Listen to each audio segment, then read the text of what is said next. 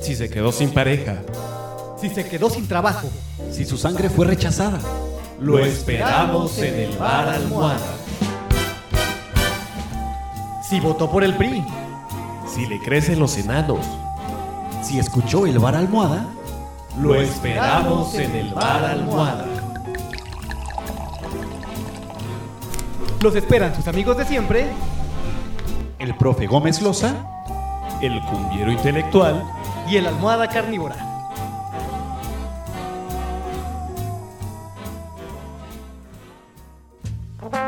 Señoras y señores, bienvenidos sean al bar Almohada.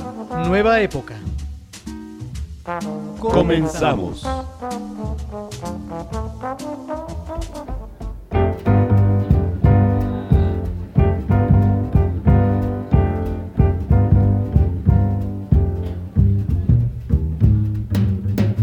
Bienvenidos queridos radioescuchas y cibernautas del mundo estéreo a la emisión número 5 de este, su centro de fiesta, su centro botanero de confianza, su congal favorito, el bar Almohada. Señoras y señores, ya estamos listos para comenzar y el día de hoy muy contentos porque tenemos descorche libre, tenemos invitado, un viejo conocido, un queridísimo parroquiano de este bar que la última vez que se apersonó por aquí, pues no le fue muy bien.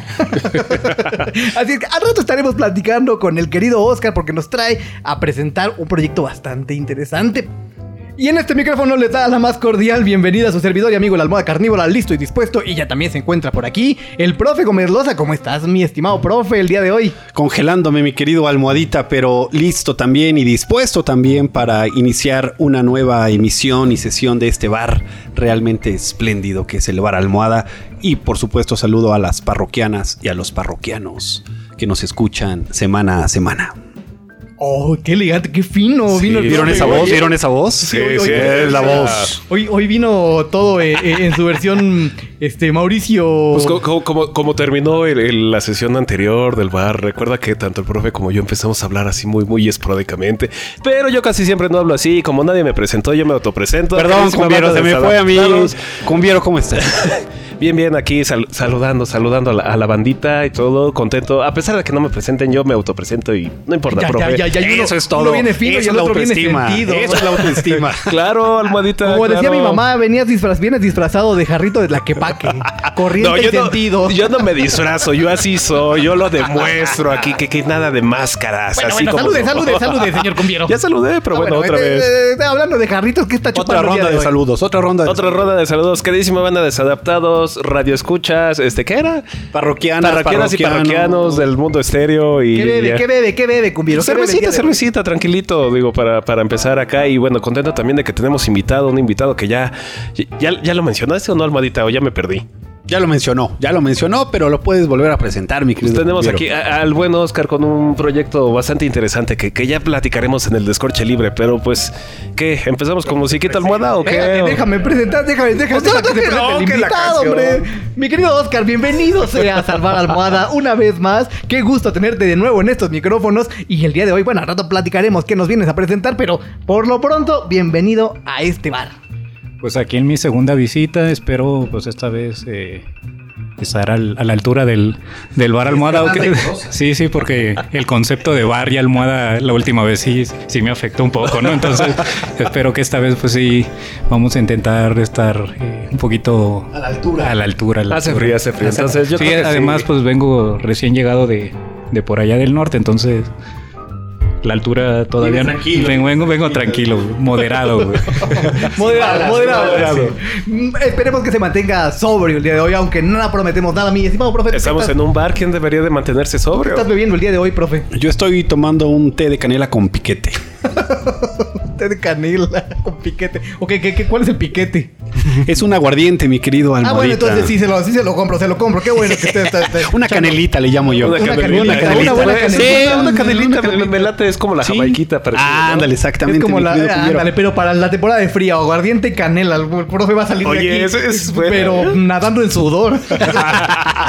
Con algunos kilos de menos, pero... Yo también estoy echando un cafecito con piquete. Yo creo que... No sé... ¿Qué piquete? No sé exactamente. Le eché lo primero que me encontré aquí en la barra. No tengo muy cierto ni muy claro, o sea, qué es lo que estoy bebiendo. Estás como me recordaste a mi sacrosanto padre, que justo para evitar que yo agarrara las botellas de alcohol cuando niño, lo que le dibujaba era una etiquetita, decía veneno para ratas, pero era alcohol. Ahora entiendo todo, hasta que un día te tomaste el veneno para ratas. ¡Al demonio! Y le gustó. Y me gustó. Pues bien, aquí empezamos el Bar Almada. Como ven, ya estamos de fiesta, así es que ahí va un poco de música y ahorita regresamos a decirles que escuchamos, señoras y señores. Esto es el Bar Almada. No se despeguen.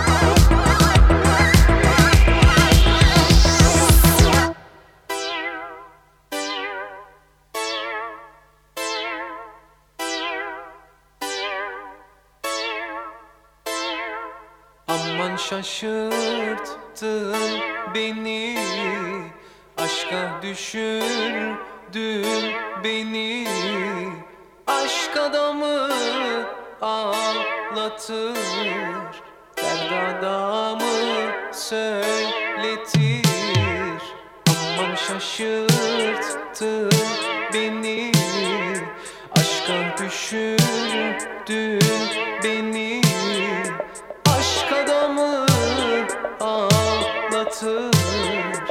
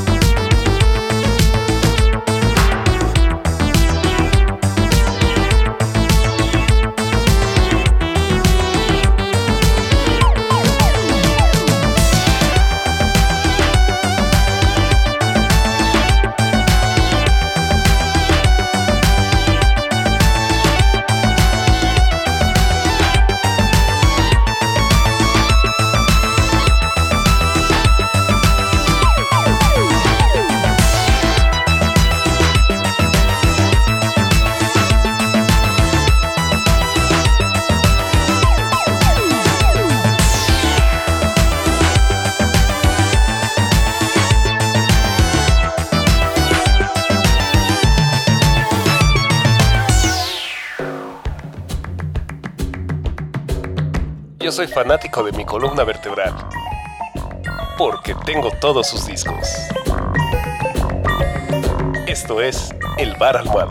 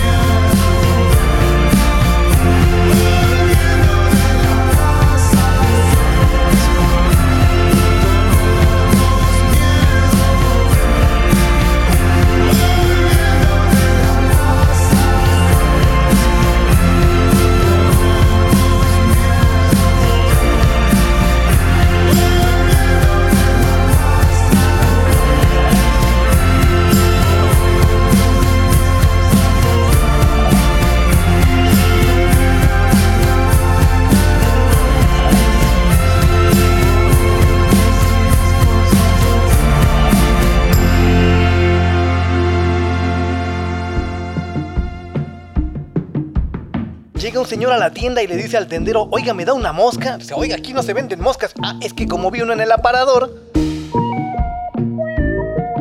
Esto es El Bar Almohada.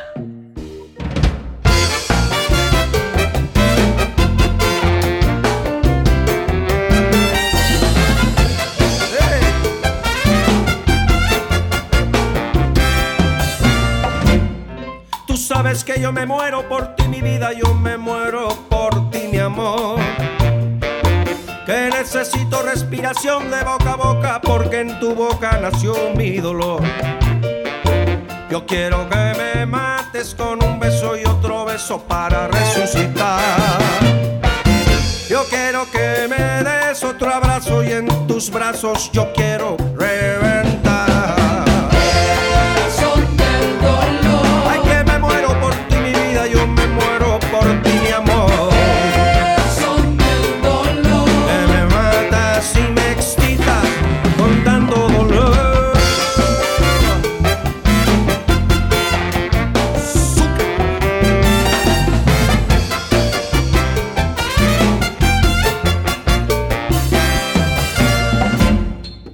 Sabes que me apasiona tu persona en esa zona que te quiero morder. Tú sabes que me vuelves loco con tus gritos y tus arañazos de mujer. Y cuando fumas, quemas y dibujas patrones sobre mí. Y la manera que amas entre llamas me consumo, pero ya lo viví. ¿Qué más da? Son del dolor. Ay, que me muero. Yo me muero por ti, mi amor. Son del dolor. Que tú me matas y me excitas con tanto dolor.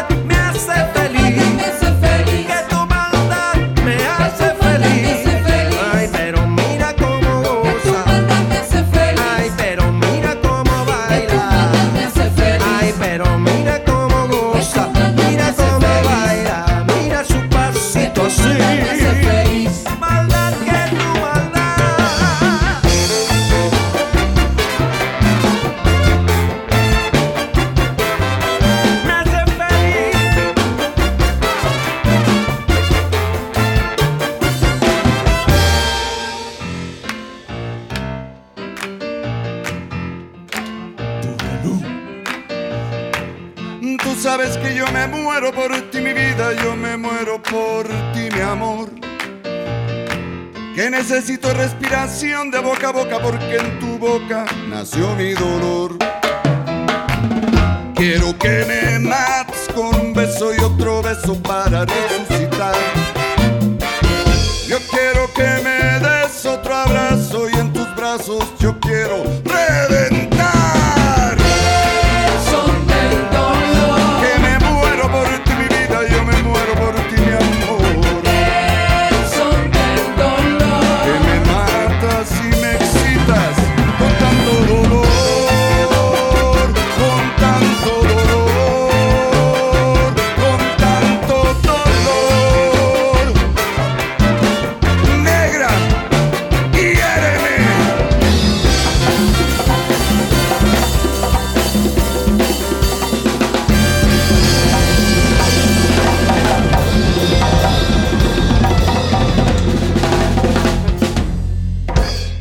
Se imprime.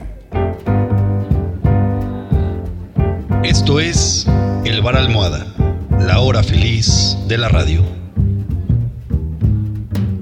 Pues un bloque bastante interesante para arrancar esta emisión. En primer lugar, tuvimos por ahí... A ver, mi estimado convidado, ¿usted qué nos trajo? Usted siempre nos trae cosas raras.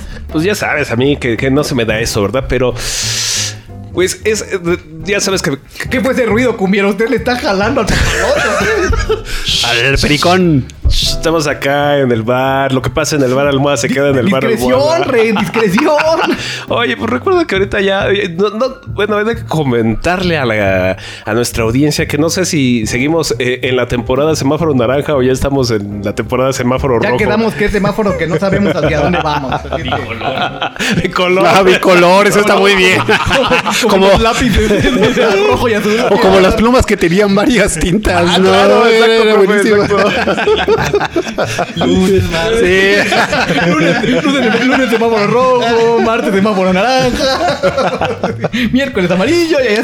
O también Pantone, ¿no? Así de semáforo Pantone, así del naranja 326. Ay, qué ñoño te pusiste, mano. Oh, terminó mal el chiste, el cumbiero. Todo terminó fatal. Ya saben. Bueno, a ver, ¿qué nos trajo usted para escuchar? Pues es una bandita que está por sacar su tercer, como le decían antes, long play o su tercer álbum, y la banda se llama Altingun, que es una banda turca que radicada en Holanda. Entonces pues ahí ya verán justamente la mezcla, y pues sobre todo es una cuestión acá entre música así con tintes orientales, un poco hindús también ahí entremezclados, y como les comentaba, ¿no? esta parte turca, porque además sí cantan en ese idioma. Lo que les acabo de presentar es Süpürgeni Yakanchay, que quiere decir la escoba. Ah, caray, de... otra vez. ¿Eh? Süpürgeni Yakanchay. Yakanchay. Así se pronuncia porque se escribe. Algo así. A ver, vamos a deletrear. Porque se escribe, no entendí. No, se escribe distinto de cómo se pronuncia. Sí, se escribe, no entendí. Yonkadan, por eso. Pero se produce por Gun Yakanchay. Oh, que no dudes del conocimiento del cumbiero. De mi turco. Por Estambul durante años. Lo cierto es que significa la escoba de Yonka. Yonka es un como nombre, como decir Juanita aquí en México. En Turquía pues le dicen Yonka, entonces la canción va sobre la escoba de Yonka. La escoba del Yonki, de Yonka. Ahí está. Que además Yonka en turco significa trébol. Entonces bueno, pues ahí. Pero eso ya está como más rebuscado. Qué culto viene hoy el cumbiero, viene cultísimo. Estoy más confundido que con el semáforo, ¿eh?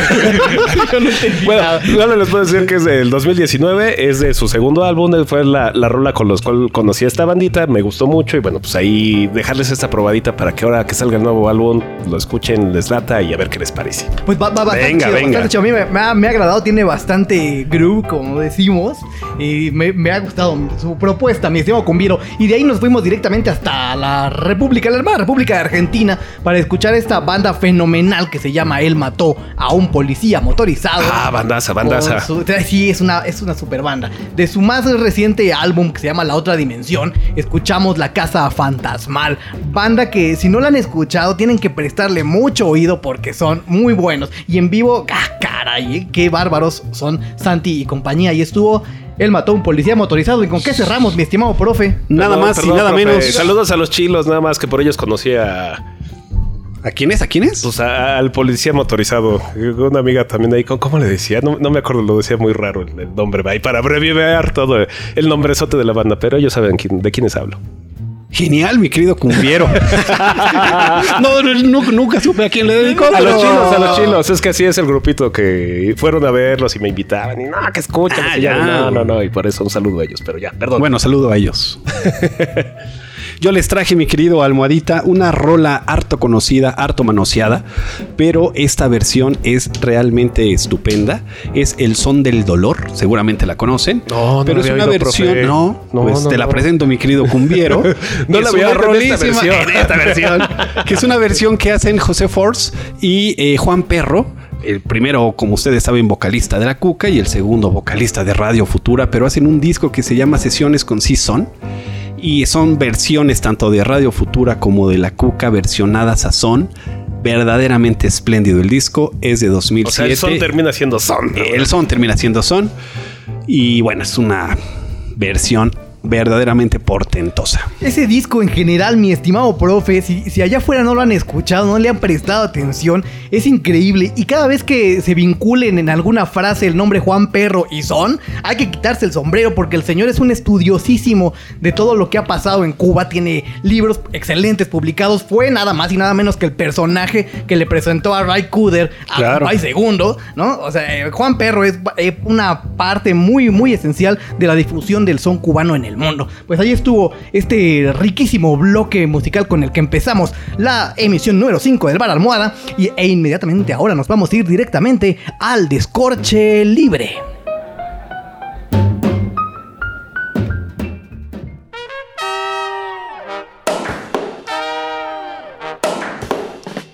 Qué bonito canta, general. A ver si un día me las canta todas, ¿no? No me digas general. Llámame Elvis. Elvis Cochito. Cuando las opciones se acaban y quieres seguir la fiesta, descorche libre. Jóvenes ilustres, ustedes no conocen esta sección. Es muy bonita, muy, muy esporádica en el Bar Almohada. Es muy bonita. Pero en esta sección del Bar Almohada, llamada el Descorche Libre, siempre viene alguien de invitado, que el día de hoy está aquí nuestro queridísimo Óscar, y que vamos a platicar un poco de un proyecto que trae entre manos. Y bienvenido, Óscar. Hágase presente en ese micrófono. Hágase la luz. Pues... gracias por invitarme aquí al programa del Bar Almohada, y pues aquí vengo a presentar un proyecto que tenemos en conjunto una compañera, pues lexicógrafa, lingüista, editora también del Colegio Nacional. Entonces pues queríamos un espacio para poder hablar un poco de ese proyecto, y pues por eso estamos por aquí. Antes de empezar a platicar del proyecto, habrá mucha gente allá afuera que usted dijo es lexicógrafa y dijo que es lexi, ¿qué?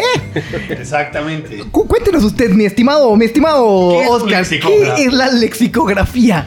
Bueno, pues la lexicografía, como para ponerlo en un terreno así, ¿no? De bien bar, aterrizado, más de bar. Más del contexto, pues, a ver, te lo voy a poner así, Óscar. Imagínate que quieres ligar a alguien y lo quieres ligar así, diciendo lo que es la lexicografía. Pues, uy, ¿cómo? Técnica de por eso no pesca nada, compañero. Oh, y como ahorita los bares están cerrados, pues no. Pues sería como un detective de palabras, ¿no? Los lexicógrafos, pues lo que hacemos es investigar palabras. Normalmente se tiene la idea de que sabemos todas las palabras, pero en realidad nos dan palabras, las investigamos y luego las definimos. En ese camino pues uno se enriquece bastante y va aprendiendo bastante sobre la lengua, ¿no? En este caso pues el español.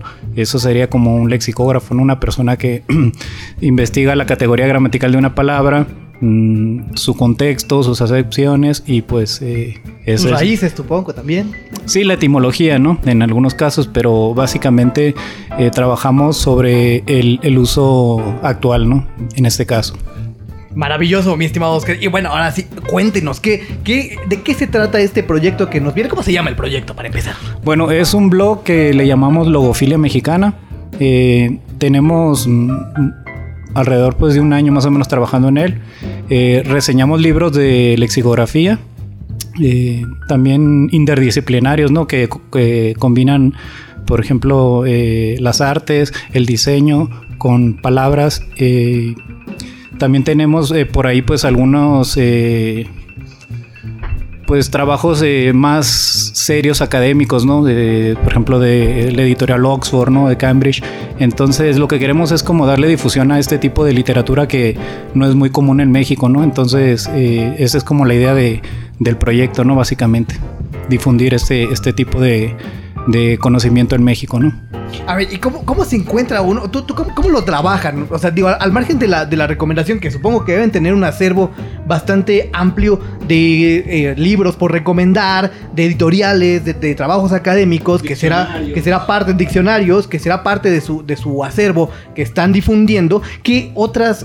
¿Cómo trabaja un lexicógrafo? ¿O por qué la gente tendría que acercarse a la lexicografía?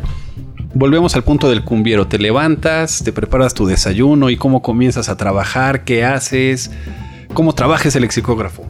Mira, yo empecé con esto hace 10 años. La verdad es que aquí en México no hay una escuela en sí que enseñe lexicografía.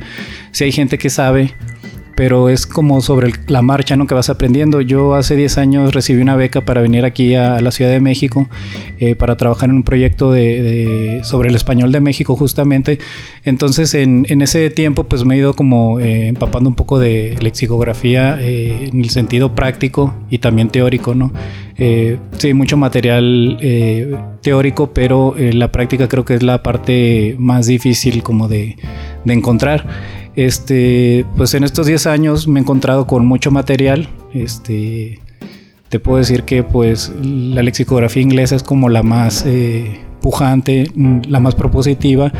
Entonces al principio pues sí es como muy complicado poder definir palabras, ¿no? Pero conforme te vas involucrando con otros diccionarios, terminas pues haciendo como una especie como de imagen, yo le digo, ¿no?, por no decir plagio, ¿no? O sea, te terminas haciendo como una especie de esquema de cómo es una palabra. Entonces, por ejemplo, si tú defines una palabra como mesa, ves varios diccionarios y te queda como una especie de imagen, ¿no?, de mapa conceptual de cómo se define un sustantivo de esa manera, un sustantivo concreto.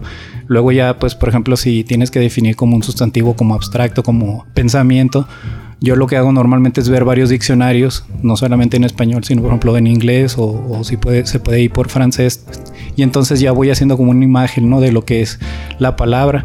Normalmente, en mi experiencia, te puedo decir, las palabras funcionan igual en casi todas las lenguas. Esto es muy arriesgado de decir, ¿no?, pero cuando yo he intentado como definir palabras del español de México, a veces he recurrido como a diccionarios en inglés. Y curiosamente encuentras ahí una similitud en cuanto a la definición, a las acepciones y incluso como a la intención, ¿no? Por ejemplo, si tienes una palabra como sexosa, ¿no?, lo puedes encontrar en inglés, lo puedes encontrar en francés. Sí. Pues claro, a ver, sí, eso ya me interesa. Ya llegó la parte en la cual puedes seducir con la lexicografía. Y eso que no dije la palabra, ¿no? La has dicho y el convierno te pone de pie. Entonces, la lexicografía para mí es como un rompecabezas, ¿no? O sea, tú buscas, intentas armarlo y te vuelves una especie como de, pues sí, como de albañil, ¿no? De la palabra, ¿no? Entonces intentas como cuadrar, ¿no?, el significado, ¿no?, con el lema, ¿no?, que es la palabra, ¿no? A ver, Óscar, igual también para los que no lo sepan, igual. Para tu diccionario de turco. Exacto, para mi diccionario de turco. No, bueno, aquí es la pregunta tanto para ti, Óscar, y para ti, profe, hablando de esto. ¿Cuál sería la diferencia entre el filólogo, el lingüista y el lexicógrafo? O sea, porque digo, finalmente por algo están estas definiciones. Y bueno, aprovechando que tengo el micrófono para preguntarte, por ejemplo, los modismos o palabras así justo que no tienen como una etimología, digamos, de un lenguaje. O sea, lo que estoy pensando, no sé si te has encontrado con esta palabra, porque algún tiempo la busqué, que era el famoso sololoy, ¿no?, cuando hablaban de las muñecas de sololoy, que bueno, ahí encontré una versión de, se supone de dónde viene, que es como la adaptación de un anglicismo de que era de celulosa, celuloid. Pero justo en esta parte, ¿cómo es esta actividad detectivesca? Pues mira, primero, el filólogo es aquel que investiga la lengua a partir, pues, como de cambios, ¿no?, procesos fonéticos, ¿no?, que se le llaman, ¿no?, cambios lingüísticos. Es decir, cómo las palabras desde el latín evolucionaron, por ejemplo, a lo que tenemos ahorita, ¿no? Eso es por un lado el filólogo, ¿no?, que te puede ayudar mucho en el caso que ahorita me decían de la etimología, ¿no?, porque, digamos, van con la raíz, ¿no?, de la palabra a lo que puedes tener actualmente, ¿no?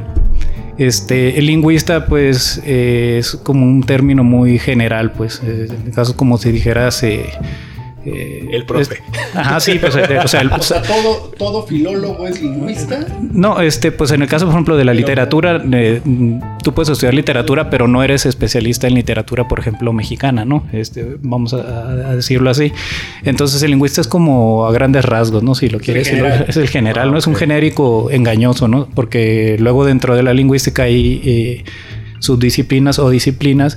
En este caso creo que la lexicografía está vista como una técnica, ¿no?, de la lingüística, y creo que ese es por eso el motivo del blog, ¿no?, porque se ha como subvalorado un poco esta disciplina.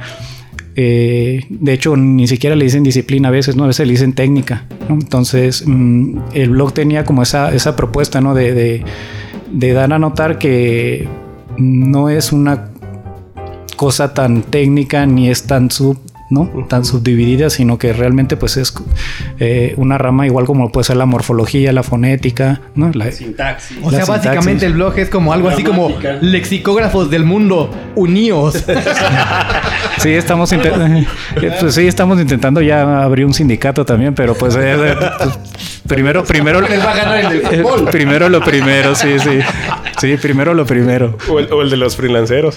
Sí, o el de los freelanceros. A ver, para poner en términos y en terrenos como más prácticos, más allegados a la vivencia del lexicógrafo, ¿con qué palabra te has encontrado en tus investigaciones que sea así que digas, ¡pum! Me iluminó la cabeza, me voló la cabeza de encontrar esto, no la conocí y encontré 25,000 acepciones? Pues mira,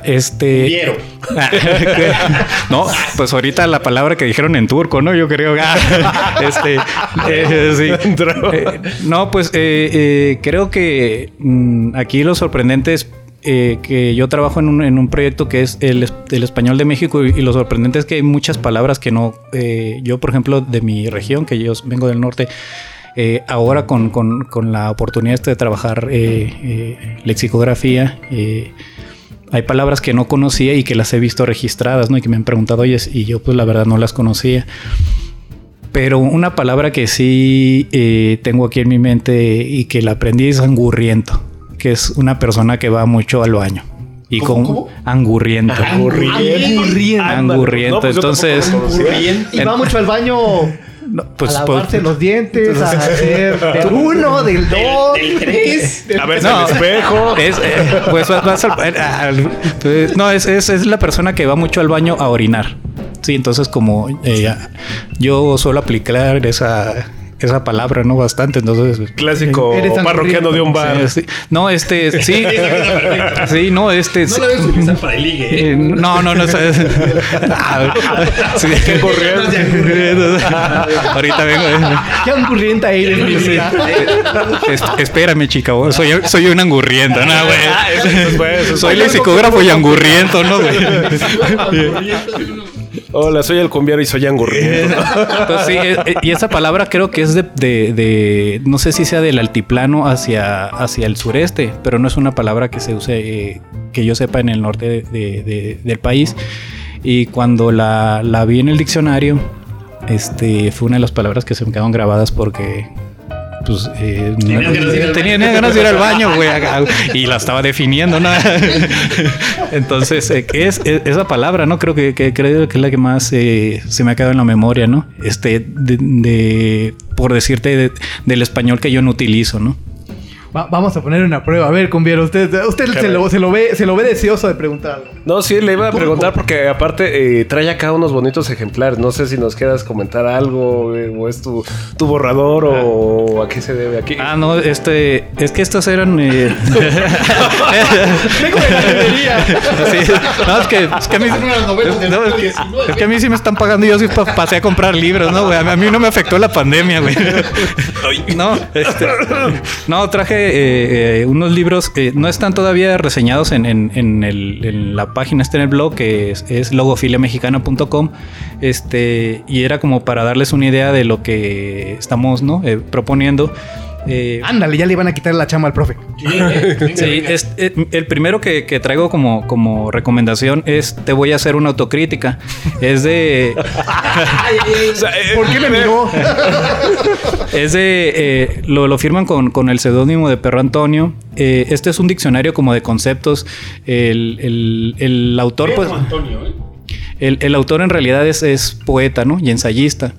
Y lo que hace es tomar palabras del diccionario de la Real Academia y darles como un tinte humorístico, ¿no? De humor negro, satírico. Entonces, lo que hace un poco es como mofarse del ser humano, ¿no? Digamos que sus definiciones son una especie de ensayo, a manera de mofa, ¿no? De lo que vendría a ser el ser humano para él. Entonces, este trabajo, pues no sé si puedo mencionar la editorial para los que lo quieran buscar. Por supuesto que sí, claro. Es de Trama Editorial. Normalmente, o sea, nada barato. No, de hecho tiene un precio bastante afectado con la tiene un precio bastante accesible en una página de ya sabes, unos 600, sí, 700 pesos, o sea, lo que empieza con chicles. A. Busca en la FNAC, no.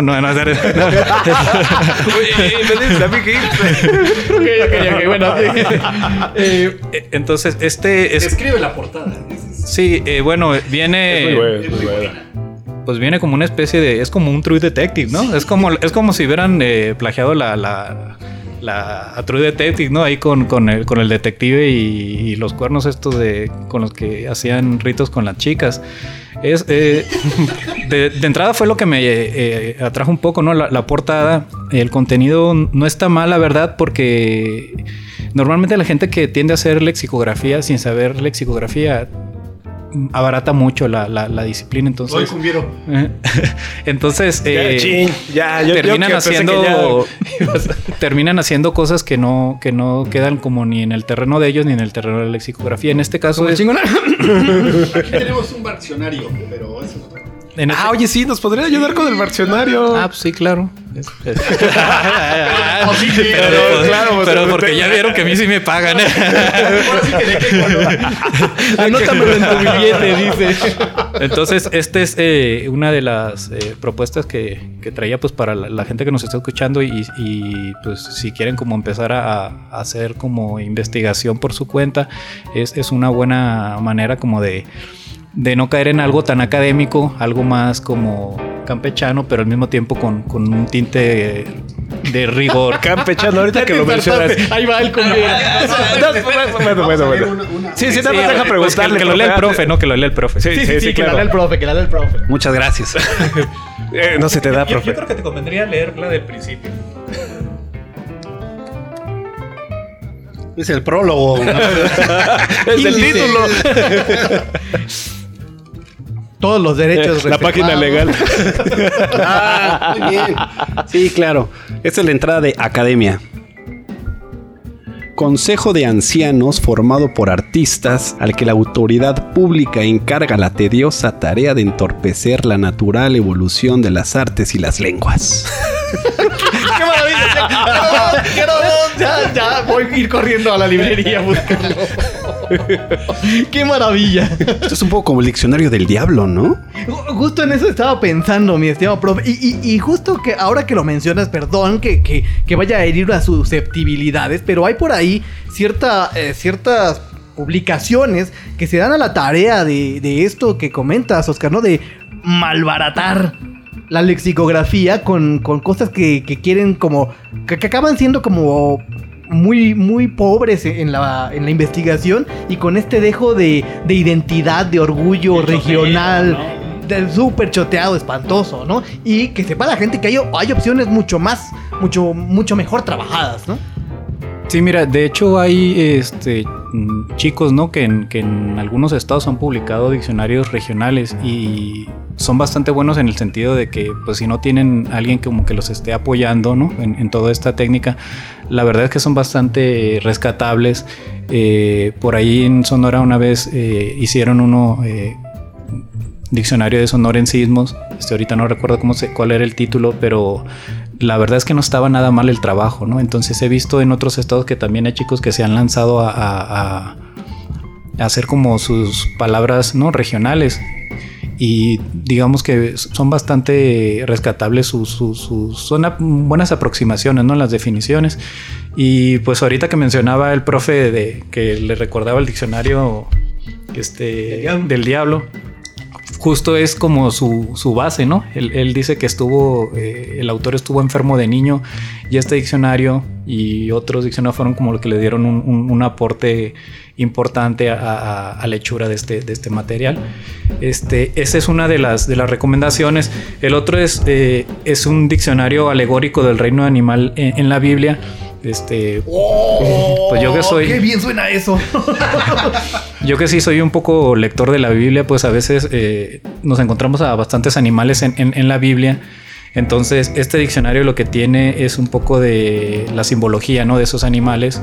Es curioso porque a veces... O sea, ¿todos aquellos que no estuvieron en el diluvio? ¿O los que perecieron en el diluvio? ¿O qué? No, los Óscar te volteó a ver con cara de... Sí, tú no eres un lector de la vida. Claramente no has venido. No, No, ya la renté 3 veces. Son los animales citados en la Biblia, en toda la Biblia, desde el Antiguo al Nuevo Testamento. Entonces, es un buen libro para aquellos que se dedican como a la teología o que pues les interesa como... las interpretaciones, sobre todo, por ejemplo, en el libro de Daniel o en Apocalipsis, ¿no?, donde a veces se hacen menciones de animales. Este es un libro que pues a mí sí me ha ayudado como a darle un poquito de mejor lectura a la Biblia. Esto sí es un poquito ya, bueno, más bien un libro ya más técnico, ¿no? Totalmente profesional para gente que hoy cumbiero. Que sí, o sea que no es para mí. Porque tiene demasiados, es demasiado escatológico, ¿no?, en el sentido de la teología. Entonces, Esta es una recomendación muy personal, porque a mí sí me ha gustado bastante. Con este trabajo yo hice un proyecto para Sonora también, que se llamó el bestiario del corrido Riload. Entonces, algunos de los animales que yo tomé de los corridos, tomé mucha información de aquí, ¿no? Por ejemplo, de la serpiente, ¿no? ¿Y hay paralelismos entre el uso bíblico y el uso corriente, el uso común en los corridos? Yo nomás tomé como pretexto en el corrido la mención. Luego yo ya jugué un poco con el símbolo, ¿no?, del animal. Entonces, intenté investigar hasta donde pude los animales, y me pareció un muy buen aporte, ¿no?, para mí, para darle como un sentido más espiritual, ¿no?, si quieres verlo así. Esta recomendación es de la editorial. Esta editoriales están por la Colonia Juárez, ¿no? No recuerdo cómo se llaman, pero hay por la Colonia Juárez, por la calle Liverpool. Ahí hay varias editoriales cristianas, y ahí tienen este material. Este es del editorial El Camino a la Vida. Se lo recomiendo bastante, pues porque pues hay mucha gente que lee la Biblia sin necesidad de congregarse, nada de eso, ¿no? Entonces aquí es nuestro querido anfitrión. Pues a los dos que llevan me han abierto el apetito de una forma impresionante. Y no trae más. No sé, pero lo que veo, el trabajo editorial, o sea, es una hermosura. Desde la bolsita que trae, ahorita sí, me interesa mucho también comentarlo, porque este es un proyecto como que para las gentes que tienen la intención de llevar a cabo algo, lo pueden desarrollar. A donde fui a comprar este diccionario me acompañó el profe. No sé si te acuerdas, profe. Lo llevé, de hecho. No sabía dónde era y él me llevó. No, es de unos chicos que tienen como su editorial independiente aquí en la colonia Cuauhtémoc, ¿sí? Entonces ellos trabajan mucho con el concepto de libro objeto, ¿no? Uh-huh. Entonces este es el diccionario de emociones oscuras. Es un trabajo pues artesanal, no hecho a mano, como pueden ver. Digo, no sé si se le pueda tomar una foto para que después la suba. Compartiremos porque está muy padre que están mencionando, Óscar. O sea, lo estoy viendo aquí y es como... Sí, o sea, es joya, como para un bibliófilo. Y aunque no, sí, que les gusten los libros, aunque esté en categoría amateur, es hermoso. Categoría. Ay, pues eso estoy yo, profe. ¿Cómo se definiría, Óscar? No, amateur. Un loco de los libros. Vamos a hablar. No, este libro está rescatado de un proyecto que se publicó en Estados Unidos. De hecho, ustedes pueden entrar a internet y buscar el diccionario de emociones oscuras, y se va actualizando. Este libro cae un poco como en un mundo lynchiano, ¿no? Muy onírico. De hecho, las palabras pues no son palabras en sí, sino que son conceptos de emociones. Un poco dice el autor cuando estamos trabados, que creo que a todos nos ha pasado, ¿no? En la vida. Entonces él lo que hace es definir más bien como una emoción, ¿no? Tiene la palabra, define una emoción en cierto periodo de su vida, pero lo interesante de estos chicos fue que rescataron el proyecto, lo llevaron a físico, y como pueden ver pues tiene diseños bastante a mí me agradó mucho. Sí, son muy atractivos. Entonces, esto es de la editorial, esto es un libro. Así lo pueden buscar en Facebook. Esto es un libro, tienen otros proyectos. Creo que el más, bueno, porque a mí me interesa, ¿no? Pero es bastante serio en cuanto a la encuadernación, respetan algo a rescatar, respetan la categoría gramatical, como pueden ver, o sea, no intentaron cuidar bastante el resultado. Entonces, este lo pueden ver en Facebook, esto es un libro. Luego ahí lo redirecciona como al catálogo que tienen y tienen como otros proyectos. El profe pues ahí les puede comentar algo que también fuimos y vimos. Es un tallercito ahí. Profe, bastante, una probadita de ese librito. Como dijo mi amigo Vicente, ¿y yo por qué? El zorro, ese zorro, ¿verdad? Que anda por ahí de ese. A ver, vamos a ver. Ambedo. Trance melancólico a través del cual te quedas completamente absorto en detalles aparentemente insulsos, pero extrañamente profundos y bellos. Gotas de lluvia resbalando por una ventana, altos árboles inclinándose a causa del viento, nubes o crema disolviéndose en un café. Ambedo. Ok. Oh, muy interesante. Híjole. Acabar con mi aguinaldo. Con ese sí se liga, ¿eh? Con el ambedo, güey. Hoy estás sumergida en un ambedo muy, muy particular. Oh, ¿qué? No, se acabó la cita. Perdón, ando angurriento. Ando ambedo y angurriento, sí. Pasé de oscilo entre el ambedo y el angurriento. Pues bien, para todos los que al inicio de la charla con Óscar estaban pensando en, pues, qué clavadez eso de la lexicografía, ¿quién le interesa el uso de las palabras? Pues justo este trabajo es lo que nutre entregas tan interesantes y tan propositivas, como bien lo señala Óscar, de nueva literatura, ¿no? Que sirve para enriquecer no solo el vocabulario, sino también para una experiencia como lector bastante rica, ¿no? Y pues, Óscar, qué chulo trabajo, la verdad, que nos traes a presentar hoy. Repítenos, por favor, cómo podemos encontrar este blog que estás promoviendo y en el que va la gente podrá encontrar, supongo, muchísima literatura similar a esto. Este es logofiliamexicana.com. Ahí pues tenemos alrededor ahorita como de unas 15 publicaciones, más o menos. Ya a fin de mes voy a publicar un proyecto que realicé en Sonora que se llama el taller Diccionario Vaquero, que fue un taller que trabajé con niños entre 8 y 13 años, y lo que hicimos fueron definir palabras regionales, y pues ahí también los niños hicieron aportes como de dibujos, ¿no? Digamos, ellos completaron información de la definición con un dibujo, que eso es algo como muy didáctico, ¿no? Que se da mucho en la didáctica de la lengua. Voy a subir ahí las imágenes y voy a hablar un poco pues del proyecto, cómo se realizó y etcétera, ¿no? Entonces ahí lo van a poder encontrar y pues seguiremos subiendo pues más aportes ahí para que ustedes sigan. Si alguien está interesado en de pronto también hacer aportes con ustedes, ¿están abiertos a que otras personas... Ya se quiere sumar? No, lo está pensando para el señor de leer. Sí, es que tenemos este conocido. No, digo, por si alguien allá afuera le interesa este desarrollo. Por eso, el señor de lente. Sí, pues de hecho se trata de eso, ¿no? De ampliar un poco la cultura de este tipo de material en México. Creo que pues ahora con las facilidades que hay de comprar libros en otros lados, y pues como les digo, pues yo estoy comprando libros, ¿no? Entonces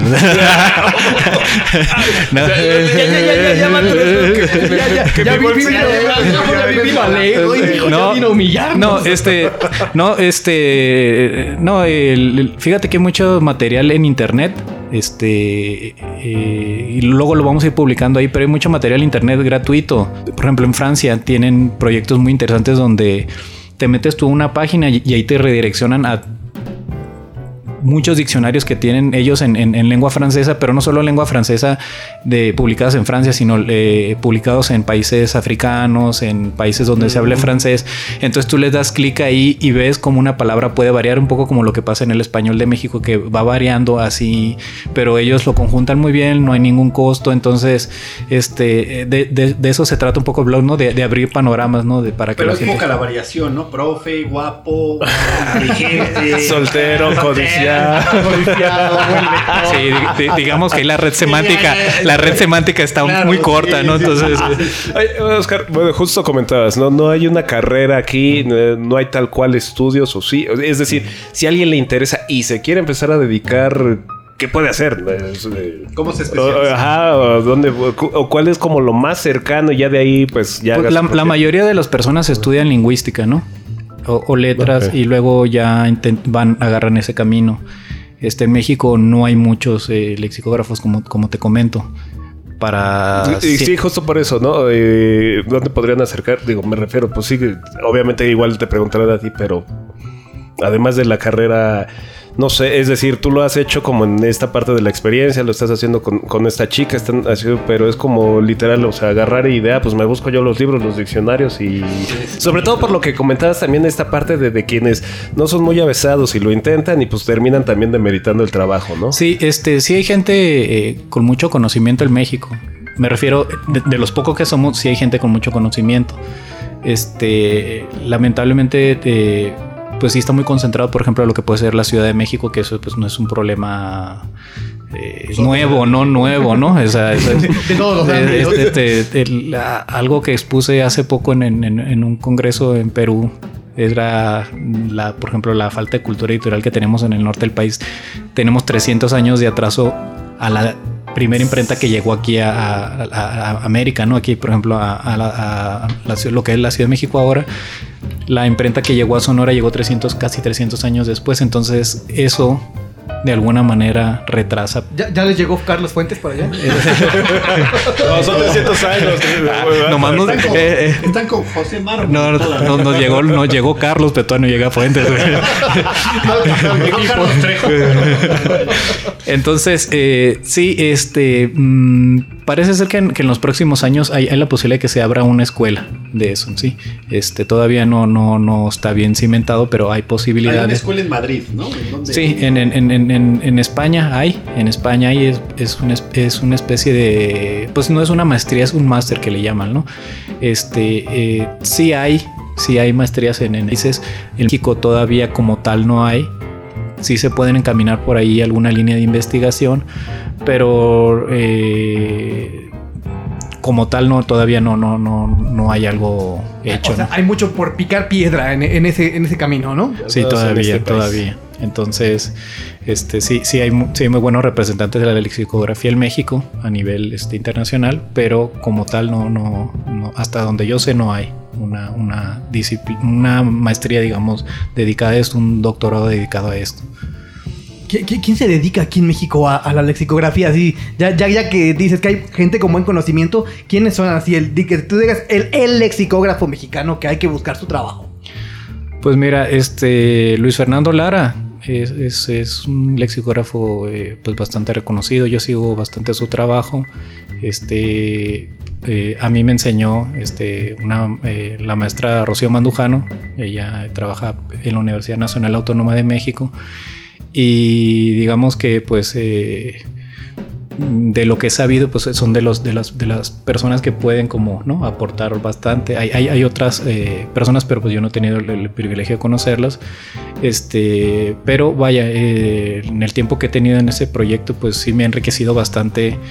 Sobre todo creo que hay un problema en México, que es que no conocemos realmente el país y por las palabras tú te das cuenta que no conoces el país. Entonces yo me he dado cuenta que no conozco el país por las palabras, porque desde una comida, ¿no? que sea regional, pues dices, ah, pues no, la verdad es que no la conozco, ¿no? Entonces ya desde ahí te vas como dando cuenta que yo creo que la principal enseñanza de la lexicografía es que me enseñó que era bastante ignorante yo, entonces creo que ese es un buen principio. Es un, ¿no? Es un excelente principio. Entonces, pues bien, para todos los que se sientan ignorantes, también ahí está. Quienes conozcan o quienes más bien quieran conocer el trabajo de Luis Fernando Lara, él dirige un diccionario en el Colegio de México que se llama el Diccionario Usual del Español en México, y entonces me parece que está ahorita en 2 tomos y también lo pueden ver en línea, y es un trabajo realmente espléndido. Pues bien, queridos radioescuchas, ahí está la recomendación al respecto de la lexicografía, y vayan a visitar este blog que nos viene a presentar Óscar el día de hoy y sumérjanse en una nueva experiencia como lectores y como pues, inquietos de la cultura, ¿no? Muchísimas gracias, Óscar, te agradecemos de verdad, ha sido muy, muy deliciosa esta charla y este abre un panorama mezclado con el rincón literario. El escorche del rincón. Estoy despedido. Estás despedido, mi tío. Ahorita vamos a recursos humanos y hacemos algunos trámites. No sé por qué me acordé de profesor Grafema. ¿Te acuerdas de o Morfema? ¿Cómo se llamaba? Ah, Morfema, Grafema. Pues bien, señores, aquí terminamos el Descorche Libre. Muchas gracias, Óscar. Qué placer tenerte ahí con nosotros. Sí, gracias. Como siempre que nos visitas. Luego le mando palabras al cumbiero para ligar, ¿no? Ahí del... Por favor. Ahí está. Un diccionario del ligue mexicano. Y con variante regional, ¿no? Para que... Claro, para que tengan caché. Como si vas a Mérida, ¿cómo te ligas a una meridiana? ¿No? O por delegaciones. Estás Puede ser, profe. Lo dice el profe por experiencia, sí, ya le ha pasado. Tienes que modificar. Qué tranza, morra, algo así. No es lo mismo Tláhuac que la Miguel Hidalgo, ¿no? Exacto. Ay. Bueno, señores, muchas gracias. Llegamos al Descorche Libre. Regresamos al Mar Almohada.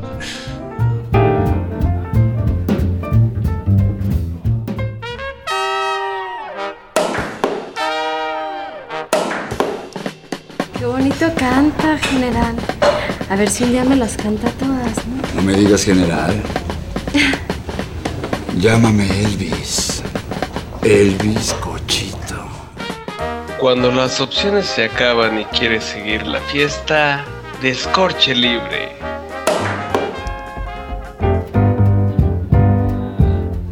Esto es El Bar Almohada, la hora feliz de la radio. Pues bien, queridos radioescuchas, ya estamos de vuelta aquí en el Bar Almohada luego de ese Descorche Libre en el que Óscar nos presentó un proyecto realmente fantástico que nos abre las posibilidades como lectores a un terreno no muy bien explorado en México. Qué placer, la verdad es que... El mundo de las palabras, señores. El bonito mundo de las palabras. La lexicografía. Que por cierto, ahí el profe en algún momento estaba en ese departamento del asilo. En el no necesariamente en ese, uno muy cercano, pero... Pero sí, bueno, que resolvía dudas lingüísticas, etcétera, etcétera. En fin, señoras y señores. O sea, más bien tú no buscabas... Yo mis traumas. O sea, más bien tú te aprovechabas del trabajo de Óscar. Exactamente. Él ya buscaba la definición de, oiga, ¿qué significa? Sí, porque como lo dijo Óscar, ellos son los albañiles. Ya nosotros ya nada más llegamos a retocar. Exacto. Cosas. La burocracia. La burocracia de la burocracia. En fin, señoras y señores. Vamos con más música. Aquí en el Bar Almohada. Ahora regresamos a decirles qué estuvimos escuchando. No se despeguen.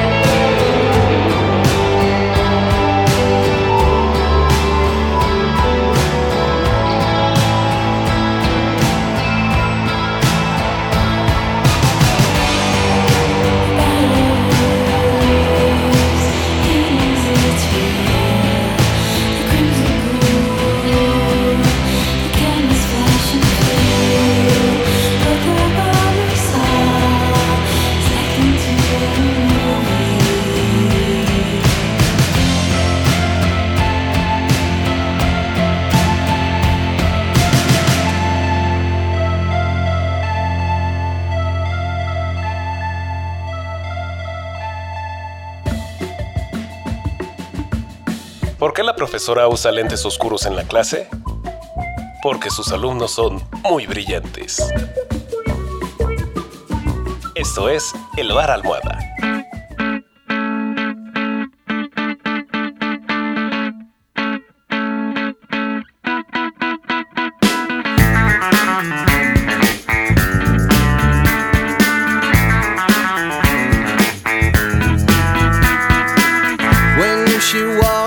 She swings her arms instead of her hips.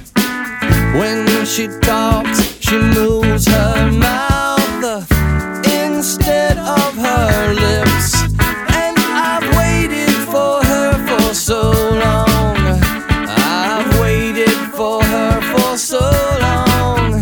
I wonder if I could hang on. I wonder if I could hang on, yeah.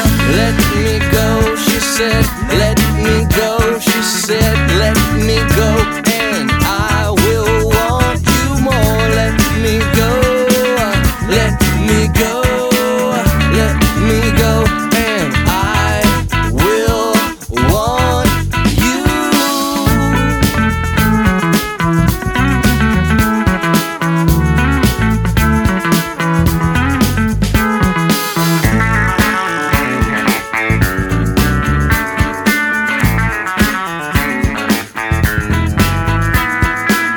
When she wants the sun instead of the moon.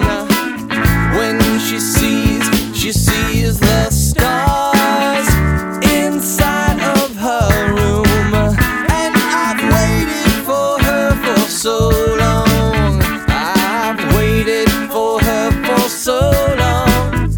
I've wondered if I could hang on. I wondered if I could hang on.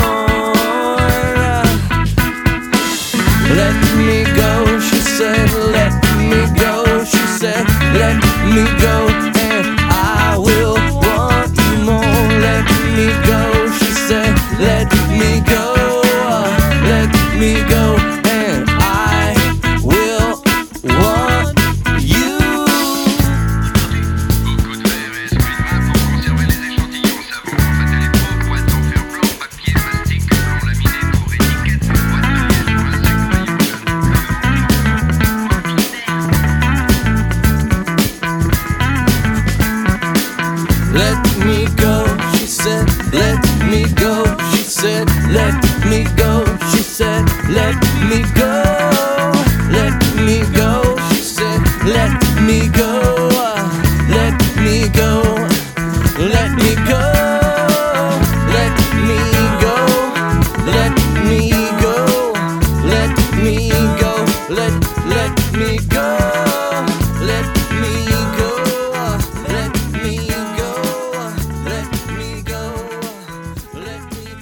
let me go. Oiga, doctor, ¿soy asmático? ¿Es grave? No, es esdrújula. Esto es El Bar Almohada. Wait, oh yes, wait a minute, Mr. Postman. Wait, wait, hey, hey, hey, Mr. Postman. Hey, Mr. Postman, look and see. Oh yeah, Is there a letter in your bag, honey? please, Mr. Postman. Not enough time. Oh It's yeah, alright from this portrait of mine. there must be some word today. Some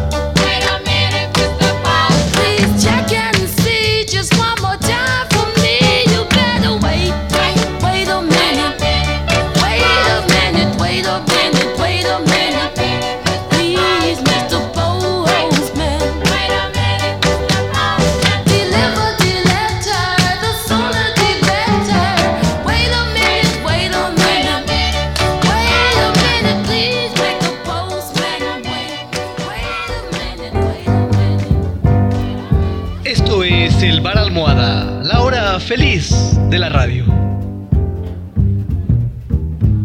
Y bueno, cerramos este Bar Almohada con un bloque bastante particular. Que, bueno, aquí el señor Óscar, pues ya que está de invitado, y no solo nos recomendó libros, también nos recomendó música. Y empezamos, obviamente, por una rola que nos trajo. ¿Qué estuvimos escuchando, Óscar? ¿Qué nos trajiste el día de hoy? Es una canción de Beverly, se llama Sut Collins. Pues yo no sé mucho del grupo, la verdad. Lo que pasa y me gustó. O sea, ustedes me invitaron a hablar de lexicografía y ahora quieren que hable de música. No, bueno,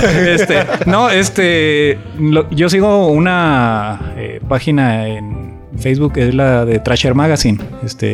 Entonces, normalmente veo videos ahí de skate y entonces me alimento ahí de la música de los soundtracks, ¿no? De los videos. Entonces, hay un especial que hicieron en Hawái, con el patinador Mar González, que ya tiene creo que 55 años, y Nora Vasconcelos, y entonces el especial son dos canciones de este grupo, me gustó bastante y pues vine aquí a dar una probadita de sus rolas, ¿no?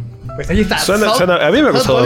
Chido, trae andita como noventera, así muy sabrosa. Sí. Beverly, señoras y señores, ahí estuvo en este Bar Almohada. E inmediatamente después, pues yo me fui a 1998 para poner a una banda que yo soy muy fan. Soy fan así a ultranza de Cake. ¿Bronco? ¿De qué? Del maestro, de Bronco, del señor. Yo no lo voy a negar. Esperen, acá llegó el chero de chocolate. Mesero, saluda, por favor. Oye, sí, a ver, acá. Tenemos una intromisión aquí en el Bar Almohada. Vamos a recibir aquí a uno de los caseros del Bar Almohada. Hola, muy buenas noches a todos los parroquianos. Voy a hacerme un cafecito aquí para estar con los... Tú ya estuviste, no digas que no estuviste en el viaje de Alicia. Sí, que vergüenza, era muy joven. Era Alicia. Digan eso que ya no diría ahora.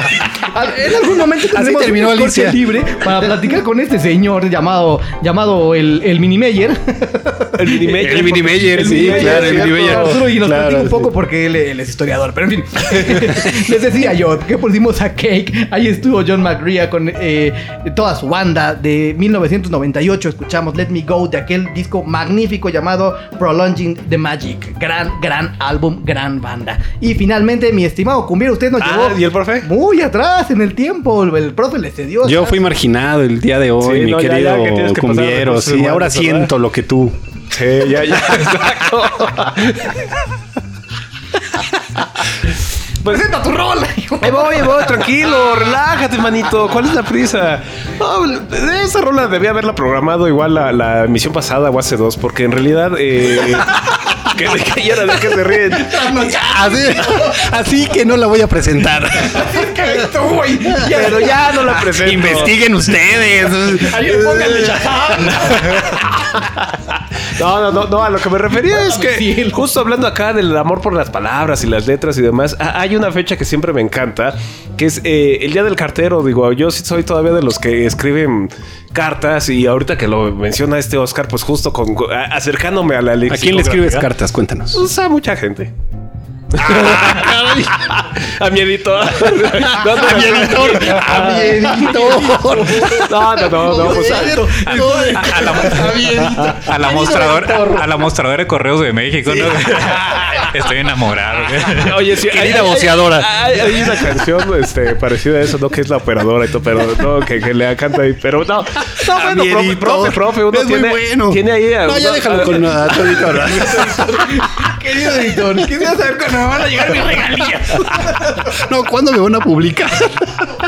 ¿Cómo va la lectura del manuscrito? Se lo mandé hace 15 años. Digo, yo sé que el texto lo mandé por Cepomex y sé que tardó 2 años en llegar, pero... No.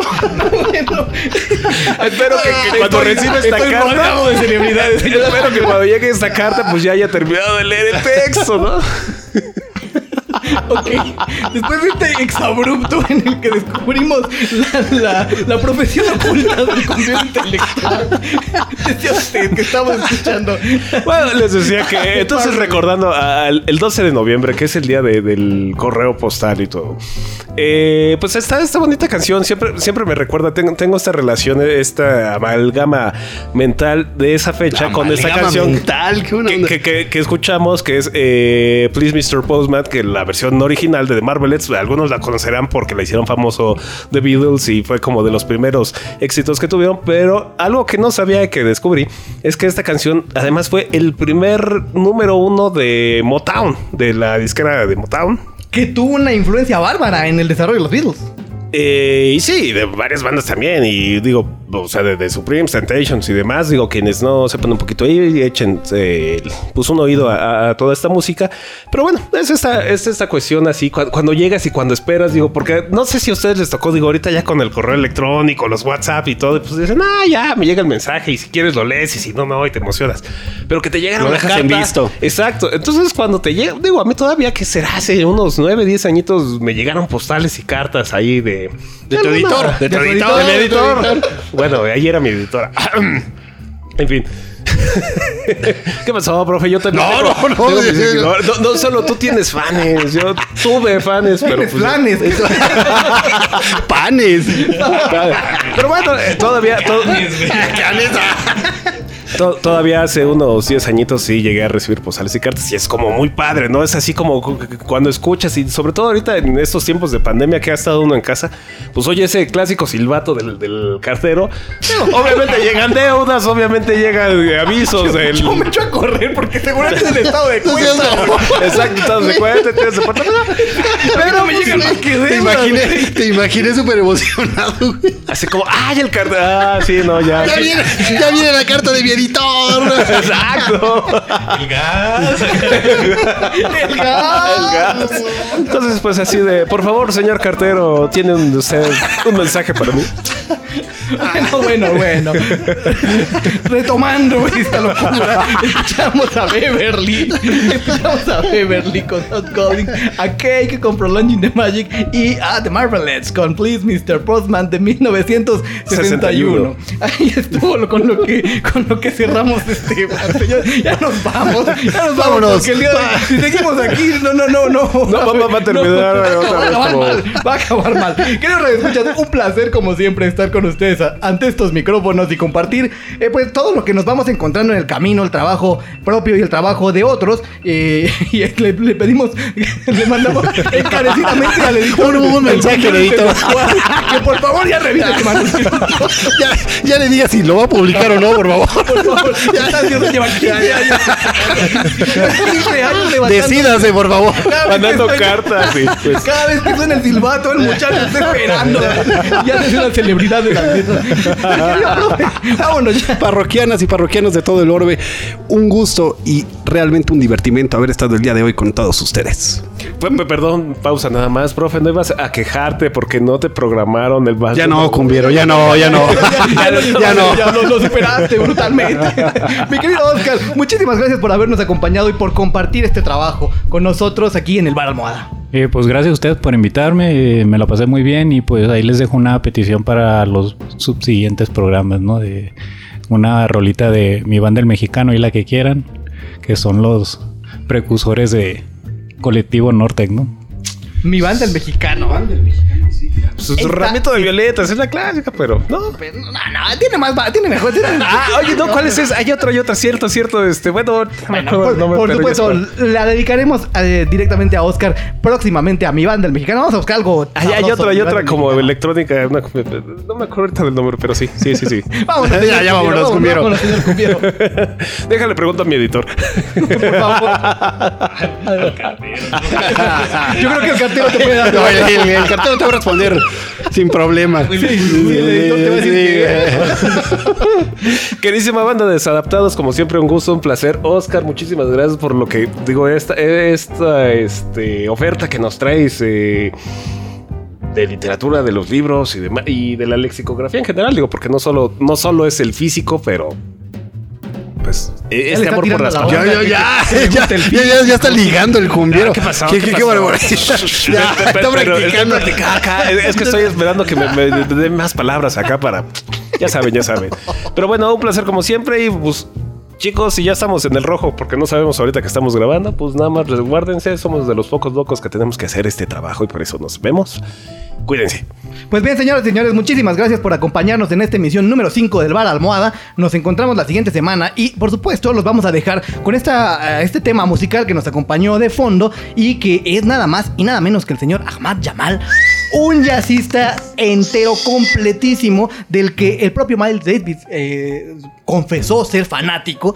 Y lo que escuchamos viene incluido en un disco llamado Taster Pie, que lo van a encontrar referenciado como 2019 si lo encuentran en plataformas, pero en realidad es el momento en el que apareció, pero no es de esa fecha, es bastante más anterior, y la rola se llama This Can't Be Love. Ahí está Ahmad Jamal. Esto fue El Bar Almohada, señoras y señores, nos escuchamos la próxima semana.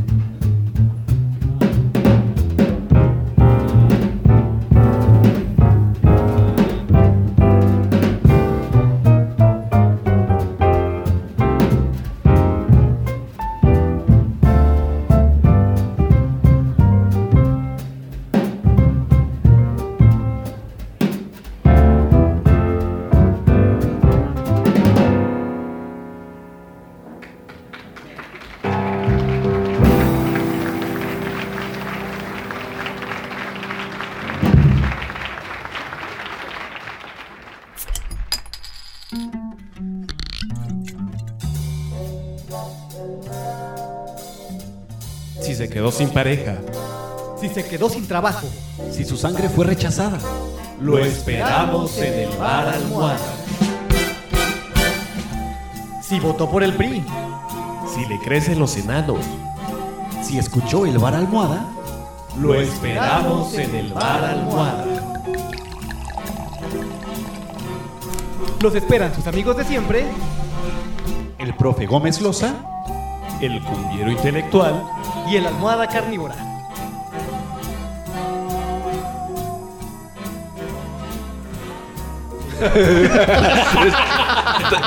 Voy a autocopiarnos, tengo un escáner. Ahorita los traigo. Te traigo las copias. ¿Sabes cómo he hecho su librero? ¿Sabes cómo he hecho su librero? ¡Nos la buena!